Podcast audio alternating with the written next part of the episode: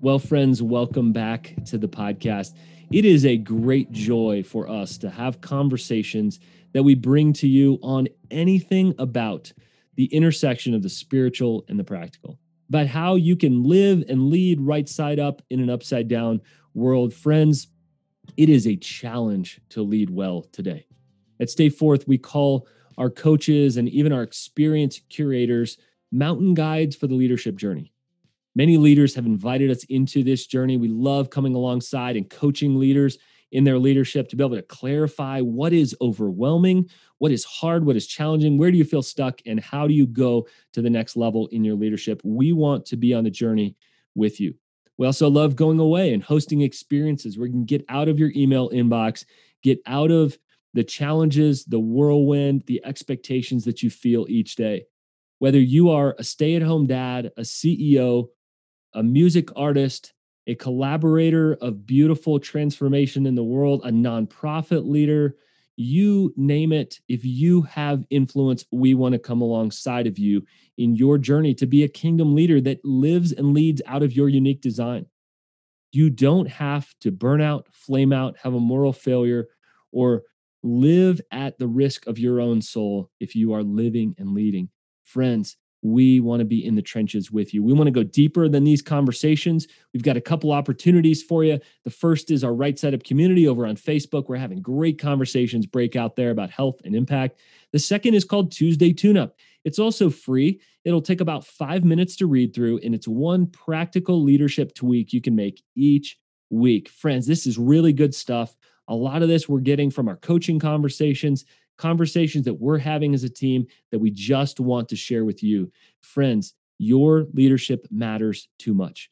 If you steward that well, many others around you can grow to their capacity. If you don't steward that well, we see the issues that come up with that, and it can be so dangerous.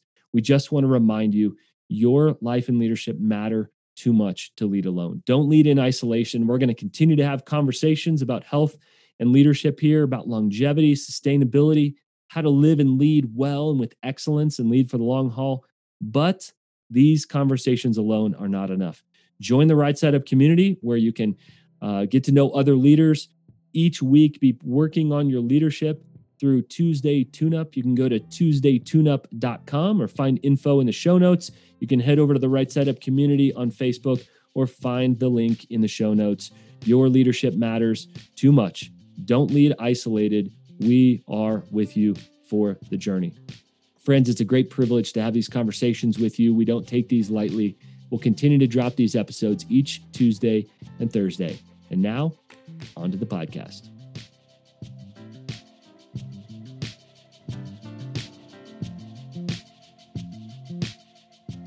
Welcome to the podcast, Tim. Thank you very much. It's great to be with you, Alan. Yeah, it seems like we're we're cut from such similar cloth in terms of what you're doing at growing leaders and just even you personally been in the trenches with leaders now for a long time. Uh, but take me back, take me back to that moment where you realized I want to make leaders better. Ah, uh, yeah. Well, it was an evolution for me, probably much like you. Um, I began my career actually in 1979, so over 40 years ago, and uh, saw the you know the late baby boomers come through, then the Xers and the millennials, and now Gen Z. But um, in 1983, Alan, I joined the staff with John Maxwell, and so I had the undeserved privilege of being under a very strong, clear leader. Um, felt like I didn't have to unlearn a lot of bad habits, you know, from because just John just seemed to know what to do. Uh, but but all the while develop my own style. I'm not you know John Maxwell Jr. He's he's his own person. Uh, but I think right around 1990, I began to see that leadership matters and it matters disproportionately. It's huge when we learn how to lead in a healthy way. But I knew at that point I wanted to focus my attention on, on helping leaders do it better and do it healthier. Um, in fact, here's the, here's the epiphany I had. At first, I was working with young people. I think most of the time in our careers, we were young, so we only had influence with young people. But I wanted to focus on the emerging generation, but not just help them graduate from school and stay out of trouble and not get pregnant, you know, that sort of thing. Sure. I wanted to help them flourish. And I felt like if I helped them think and act like a life giving leader, that would not only help them advance or expand their influence, but just be healthier as people anyway. So, probably like you, Alan, I think leadership has less to do with a position and more to do with a disposition. It's a way of looking at life. And so um, that's kind of been my journey. And starting Growing Leaders in 2003, we've really uh, been about helping the emerging generation get this when they're young rather than when they're in midlife and they've already made three or four mistakes and now they're trying to climb out of a hole. Well, here's a small question for you. Developing leaders in 30 years, what's changed? Oh, gosh. Well, part of the paradoxes book that we're going to talk about is it's definitely gotten more complex. In fact, um, I was just in a green room before a conference and I was with 16 other CEOs and I decided to turn it into an instant focus group. So, so I threw out the question to all these men and women. I said, "Do you think leading today is harder than it was when you first learned to lead? In other words, when you first became a leader?" Every one of them to the person said, "Absolutely." One of them said 110%. So there was no backing down. And I said, well, that's kind of odd that you'd all think that way because wouldn't you think it'd be harder, you know, back 20 years ago or 30 years ago when we first learned to lead and we didn't know much, but everybody stuck to their guns. And I think um, my my thinking today is people just expect more from a leader. We feel like the stakes are high. There's yeah. armchair quarterbacks everywhere digging up stuff on us on social media and then tweeting it out or whatever. Maybe I'm overspeaking, but I think we feel that crunch more than we've ever felt to get it right. And I think that pressure has just been hard for for leaders, particularly in this post COVID 19 day that we're in. And what hasn't changed in 30 years? What's remained the same about leadership in that crucial space that we hold? You know, this may be cliche. Uh, please forgive me if it sounds cliche, but I think there's a handful of timeless virtues and values that just never go away.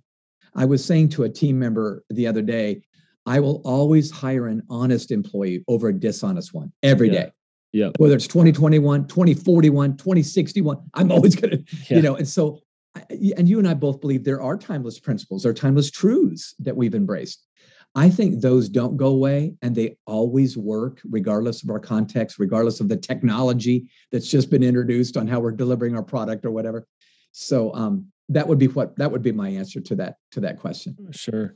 Yeah, you do a lot. I mean, you help leaders in different spaces, uh, from green rooms to one-on-one conversations that you're privy to in, in leaders' lives. You do a lot. But I'm curious, is there one thing that's at the heart is at the core of everything you do to help leaders?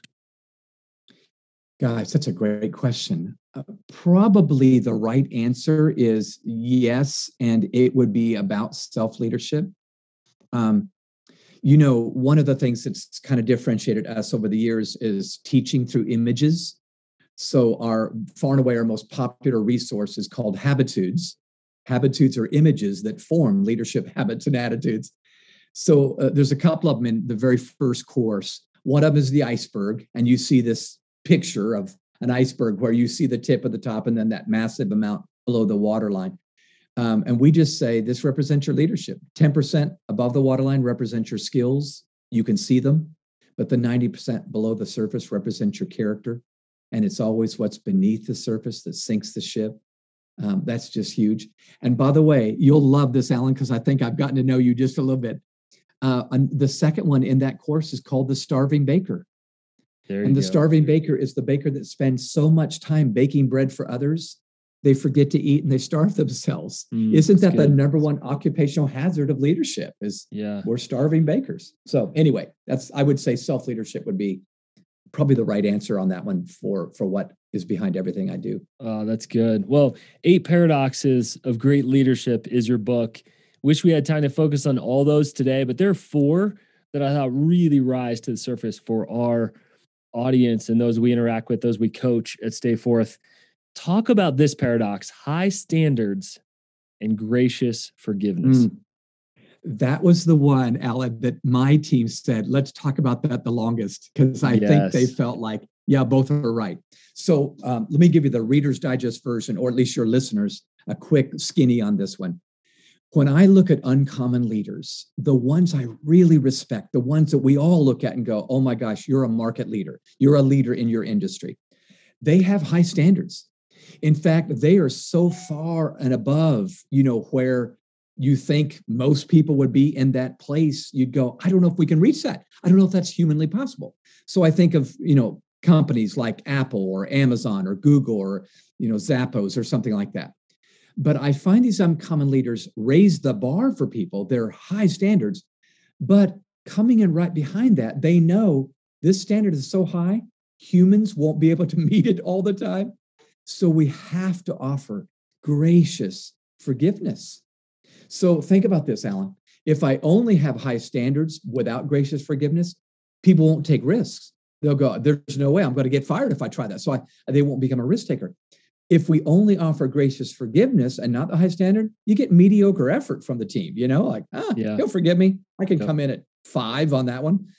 So I really believe just uncommon leaders uh, offer both. So I have a case study on every one of these eight paradoxes. My case study on this one was none other than Harriet Tubman, right out of the Civil War.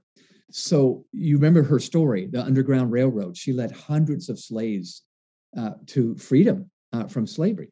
But she had this, she'd do this little speech to the group and say, here's the deal, here's what we're doing. You know, I mean, it was like, man, she is raising the bar.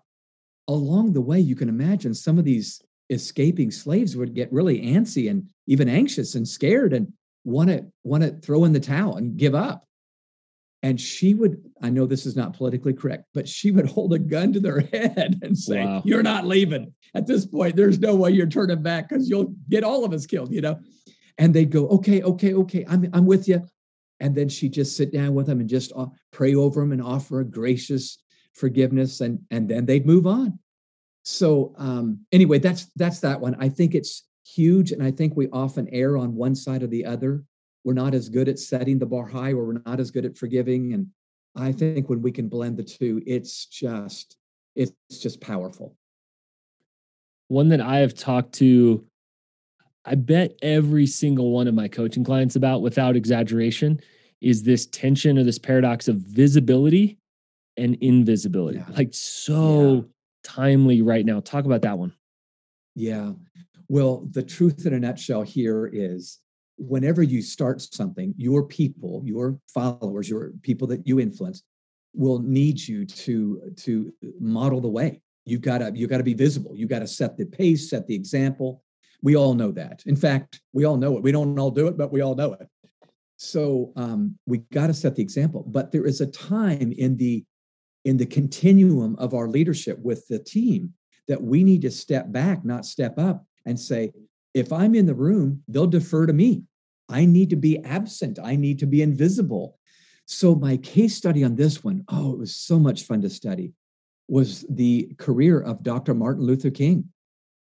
By the late 50s, early 60s, he clearly had stepped into the role. Everybody realized he's our leader. Here's our civil rights yeah. leader.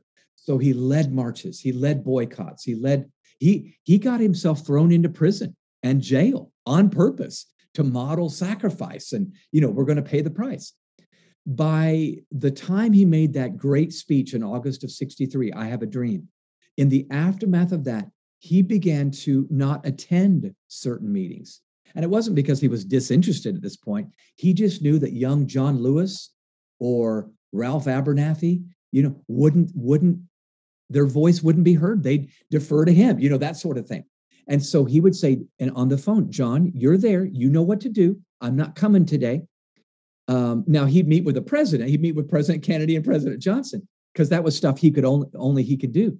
But he realized at certain points, and he knew how to read the moment when he would need to step back and he would train better by not being there. So sometimes we train by our presence, and sometimes we train by our absence. So, yeah, that's good. It's interesting. It's interesting. We we've seen a an onslaught of sabbaticals. Some of them proactive, yeah. a lot of them reactive. I do sabbatical coaching, and um, that's one of the beautiful things if done well that other leaders step up. Um, the second one is founders who are stepping into that next season of leadership. We're a collaborative organization. So this is the moment, Tim, where I'm trying to get a couple minutes of free consulting from you without having to to pay your regular rates. So, you know, I'm a founder, a couple years in, started Stay Forth out of my own desire and heart to help leaders, and it's grown, and we have more coaches. Um, a couple years in, as we're maturing, Tim, what's some advice you've got for me, and even for the rest of our team as we want to see um, not just Alan th- Alan's thing, but stay forth and truly impacting people as I get out of the way? Oh, wow. That's a great, that's obviously a loaded question and one that deserves more than a couple of minutes. You know, when I look back on my journey, Growing Leaders started in 2003, and really the birthing part, the gestation period was 2001, 2002. Um, I think for me, my answer to that question would be really around scaling. How do you take what you have been given, this vision, this passion, and these gifts, and and scale it? And it sounds like you're doing that to a certain degree with the team of of coaches you have. I think my my th- what the thoughts that come to my mind are, I do my best leadership when I think long term, when I think high road, and when I think big picture. Mm, let me good. apply those to your question we always make great decisions for the moment when we think short term because the money may be better now if I do this this weekend or that on Thursday. But long term is always better, better, uh, you know, a, a better decision. Um, someone once told me the further out I can see into the future, the better the decision I make today. So I need to think long view, you know, take the long view and not always the easy or quick answer or money answer right now. Um, high road, you know what that means. You probably teach that better than I do. High road is just, I got to make sure that as I interact with people and start suspecting the worst, I need to take the high road with them and believe the best uh, for my own mental health and emotional health. But high road is just something I, I picked up from John Maxwell years ago, and I, I just think it's right. There's been a few relationships over this last year. We had a tumultuous year, like many many organizations did, that high road saved me. It absolutely saved me as I interface with people. And then the last one, think big picture. I think it's always easy, particularly for certain temperaments, just to see what's in front of me now, and it's my department or my area, or, or if, if they're faith based, my ministry. And I really think we need to act in light of the big picture. It's it's just eh, once again that saved me over the years too. I could illustrate time and time and time again how about how seeing the big picture saved me from making a mistake or or you know diminishing what could be done because i only saw you know what was in front of me. So that would be what i would say uh, there um, real quick on this yeah that's great. Hey you can send me the bill later. I, I appreciate that. And i think it's you know we're working on the ministry the organization the business instead of just in it you know yeah. allows that kind of scope um, 10 years from now versus 10 minutes from now or even 10 months yeah. from now. And one of the challenges that a lot of uh, coaching clients have is how do we play the short game and the long game at the same time, right? We got to fill up the bank account. Yeah. We got to add to the team, make that next yep. hire. We also need to protect our values and have that long term vision. Yeah. So I, you know, kind of working on our putting game and driving game at the same time. Yes, that's, that's hard. Right. We can't good. give the full attention to to either one. But what I love about this book is that you're saying you live in the paradoxes. You don't solve it. It's this tension. Yeah. Um, yes. And so I appreciate that. I feel like it takes pressure off for you to just say you don't yeah. graduate from this stuff. And yes, um and it is absolutely. paradoxical even as you say it. And so the next one we got to talk about stubborn and open-minded. How do we how do we stay yeah. both of those? Well you're absolutely right. It's a tension to manage not a problem to solve. And and i also believe it's really in many ways timing in the moment uh, what what what needs to be done now for the team so stubborn and open-minded definitely seems like an oxymoronic, you know, situation. That's why it's a paradox. Um, the reason those two need to go together is because I think any productive, fruitful leader would say, we got to our goal because we had a bunch of people that were stubborn about, you know, getting there. So I think we all realize you got to be stubborn about certain things. But in today's tumultuous, ever changing, rapidly changing world, we all know you better be adaptable. You better have an open mind to a new way to get into that goal. So my case study, I do a case study on each one of these. Like I said, my case study on this one was Truett Cathy, the founder of Chick-fil-A. you know, he passed away six, seven years ago, but Truett was described that way by, I just interviewed several executives plus his son, Dan Cathy. And uh, each one of these men and women would say he, he had a core that he was stubborn about. And his core was the values he embraced and the people that work at Chick fil A. He would go to bat for them, even if others said, You need to let him go. He just, he was just stubborn about them but he was adaptable and open minded on almost everything else. In fact, Alan, I don't know if you know this, 92 years old, he's 92 years old at the time. He starts a new restaurant that's not Chick fil A. It was called Truett's Luau. And it was a really? Hawaiian. Yeah. And he picked out the design and the menu and the colors. And I'm thinking, man, I, at 92, I just hope I'm breathing, you know? but so open minded at that point. So he was a, his story is a clinic now, let me tell you one more quick story about him that illustrates the stubbornness. Remember how I mentioned just a minute ago he was stubborn about his people? He would always make himself available to his people. Um, in fact, if you visited Chick fil A headquarters and said, I'd like to meet Truett, I've never met him, someone would go up to his office. And even if he was in a major meeting, he'd say, Excuse me just a minute. And he'd come downstairs and meet you. It's, I mean, it's just, wow. who does that, you know? But um, early in Truett's career, he was managing one restaurant, the Dwarf House, the original restaurant he, he came up with. And Charlie worked for him. Charlie was the night manager, and Charlie was an alcoholic. Everybody kind of suspected maybe, but he kind of came in somewhat sober for the shift, you know. But Truett one night heard noise up on the roof, and he asked his son Dan, who was a teenager at the time. He said, "Dan, would you would you go up on the roof? I hear noises up there." Well, Dan climbed up a ladder and uh, got on top of the roof and saw a whole bunch of beer cans up there. Charlie would go outside, drink a six pack, and just throw the beer cans up on the roof, thinking, you know, nobody would find him. Well, Dan told me, he said, Tim, as I climbed down that ladder, I just thought to myself, well, there goes Charlie. You know, he's out now, you know. And Dan said, I watched my dad go into Charlie and say, Charlie, let's go to AA together let's do this. And he, Truett walked him through, kept him on and walked him through until until Charlie was sober and Charlie finished his career there and you know managing the night shift.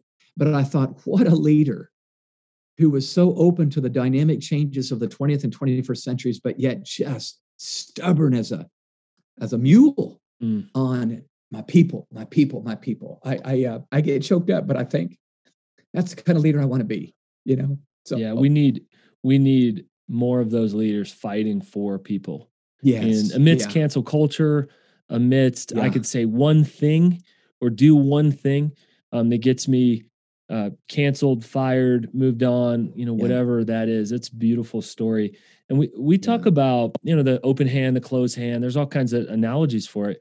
But we talk about what must we return to and what must we reinvent. And mm yeah. I just know in the midst of the chaos that was, we lost a lot at Stay Forth and, yeah. you know, probably like most other companies and organizations. And we had to return to our values and say, do we, yeah. do we really believe these? We really didn't yeah. need our values when things were going great. And then suddenly, do we really need these? Yeah. We clung to them. And what do we need to reinvent? And it was like most of what we do, we had to reinvent. And yet we had to stay stubborn on a few uh, a few core things. I think that's really good and really needed right now because all this talk of resilience, adaptability, open mindedness, yes, but I'm worried that we're going to throw babies out with bathwater in the meantime. No, no doubt about it. I, you, um, in fact, the very last paradox is you got to be timely and timeless. And you just mentioned there's some timeless things we dare not let go of as we run into the future. Absolutely. Talk about th- this last one: confidence and humility man mm. how do we live in that paradox tim yeah that's the one i'm working on right now in my life and by the way i'm so glad you said what you did earlier it really is a tension it's we live in an either or world it's either black or white and yeah, you extreme. and i both know there's so many gray areas yeah so confidence and humility um, well first of all let me summarize it by saying I think leaders and teams rarely get anywhere without some confidence. We rarely reach a goal unless that leader is pretty confident and, and displays that confidence. People need confidence in their leader. At the same time, If we're only confident, like on the borderline of cocky and arrogant, people go, "What? What are you smoking?" You know, mm-hmm. I mean, you, this yep. you can't be that good. You you don't know everything. You know that yep. sort of thing. That's where they need to see humility. So I believe confidence makes our leadership believable, but humility makes our confidence believable. It, it, communicates we're human and we're authentic and we realize we can't do this alone and we need help and counsel. So Bob Iger was my case study on that one. I believe he was such a great example as he took over Disney Enterprises. You know, he had never led a massive company like that that sold theme park tickets and animated movies and plush toys and clothes and hotels and everything. And so he said, I went in there admitting I had to listen to the team that I was leading. And without apology, I got to, you know, I got to learn this thing. But then he said, I next minute I got to turn around and say, here's what we need to do. So he was just a beautiful, vivid picture of this. And one detailed moment of that in his life, his predecessor at Disney was Michael Eisner. We all remember that name. Michael had gotten a little cocky and arrogant, not a little, a lot, like the board kicked him out. Michael had been talking to Steve Jobs about purchasing Pixar. And when Steve Jobs and Michael Eisner got together, it was, in all due respect to both, it was just two egos butting heads against each other. So Bob Iger comes in, lets some dust settle and lets some time pass, but he calls up Steve Jobs and re-enters the conversation. And he says, "Steve, you don't know me. I, am you know, I'm my, my name's Bob. You know, just just very humble." And he says, Steve, I got to tell you, it's an undeserved privilege for me to be leading Disney. And you have got so, you are just a smart individual and you got Pixar. He said, I just can't help but think we'd be better together. And Steve Jobs said, Well, that's not a crazy idea. And they enter into conversations. And sure enough, Disney purchases Pixar. And then get this Bob Iger at Disney puts Pixar in charge of all the Disney animations. So the buyer picked up the gun and then put yeah. them in charge. It's like that's confidence and humility right there. Mm-hmm. But that's so oxymoronic. But that's the kind of leadership I think leaders have to display today. I just yeah. do. Yeah, that's good. Um, man, so much we could talk about here, Tim, but I actually want to camp on younger leaders and older leaders. You work with a lot of mm-hmm. emerging next generation leaders, yeah. and probably for the sake of simplicity, let's say 40 and below say older leaders, 50 plus. You know, obviously, there's kind of a cushion in the middle there. What are some yeah. common mistakes you see younger leaders make? Oh, gosh. Well, I think younger leaders come in knowing I better be confident. And oftentimes the next generation is because they grew up with a smartphone, you know, and they're asking Google questions they used to ask mom and dad. So I think sometimes they come in a little too maybe confident and cocky and um, and and clearly we want to have young people have a voice but they might air out some opinions when maybe they ought to f- uh, find a new way to say it maybe a more respectful way to say it. So i think by the way i don't think i know oh, i interview leaders all the time as you do and i'm just hearing leaders go oh my gosh this person is is weighing in and tell us we ought to do this that and the other and they bring you know three months of experience to the table. So that would be one. I, I I think that um, there is much that Gen Z and millennials have to offer. I think what I would encourage them to do if I was sitting down over Starbucks is to say, find a way to say it with, with great respect and a great sense of, um, you know, I'll defer to you, but I, this is a thought I've been having, you know, that sort of thing. I think that just goes over way, way, way, way better. Okay. Now flip the page there. Yeah. What are some common mistakes you see older leaders making? I think down through history, older leaders have always tended to stereotype the young. In fact, dating way back to Socrates, who said, Young people today are not respectful and they're lazy. And I'm going, oh my gosh, is this last week's newspaper? You know? Sure. So thousands of years of adults, when we finally get to adulthood, we go, oh, these kids, kids today, you know? so I would say we stereotype far too often and um, pigeonhole them into a, a type or a, a, a character. And I think we need to practice reverse mentoring. Uh, so I, I, I, talk about this in the Paradoxes book. Um, Jack Welch actually made this popular way back in the 1990s. Uh, here's the scenario: uh, a new um, a new batch of young employees were coming in right out of MIT or whatever. And then he had his, you know, 55, 56, 58 year old executives who, by the way, had never used a computer because computers were new in the early 90s. So the 58 year old executives going, I don't want to use these computers. But Jack Welch said and knew these are the future. So he coupled up a 58 year old with a 22 year old, and they both mentored each other. So the older seasoned veteran said, "Let me show you how this company works and share with you how to how to get ahead here," which was wonderful. But then that older veteran would listen as the 22 year old would say, "Well, let, let me tell you how to use a computer here," you know that that sort of thing. So dignity was given to both parties, respect, and you almost always found common commonalities in your stories as you shared them. It was just a brilliant move, and I we we do that here now at Growing Leaders, and it's been so so helpful for the boomers and the Gen Zers that are on our team. I'll just say that, that awesome it that way.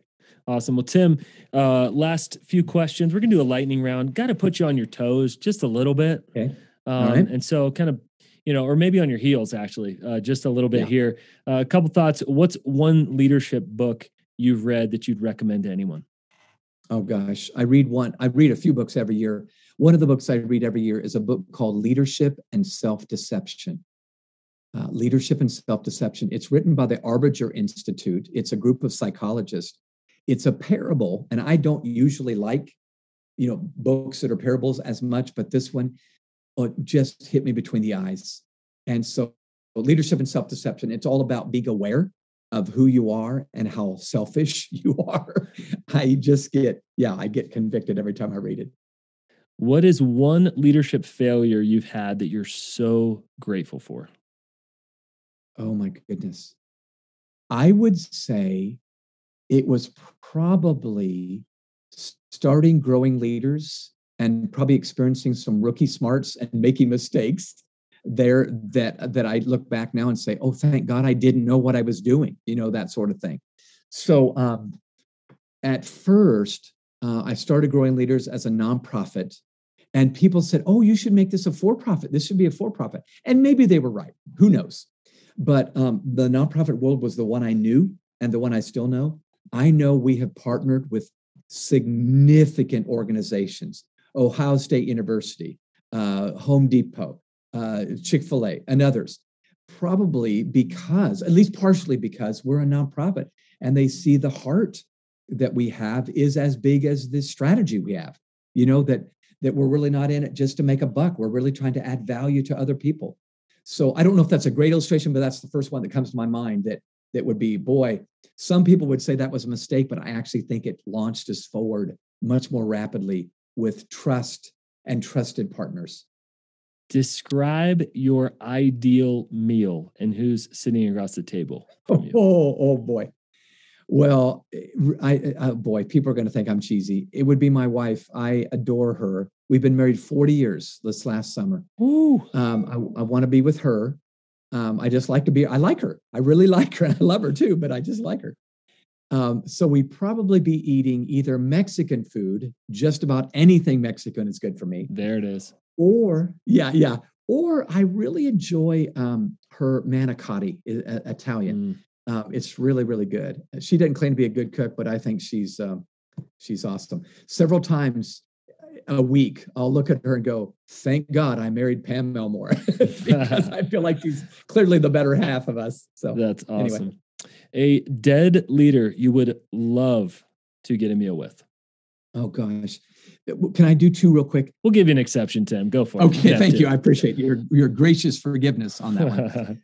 so Abe Lincoln, I know many people say, but I know he struggled with depression, and yet he forged ahead and took the blame sometimes when he didn't need to take the blame on some moves that were made by his uh, Union generals.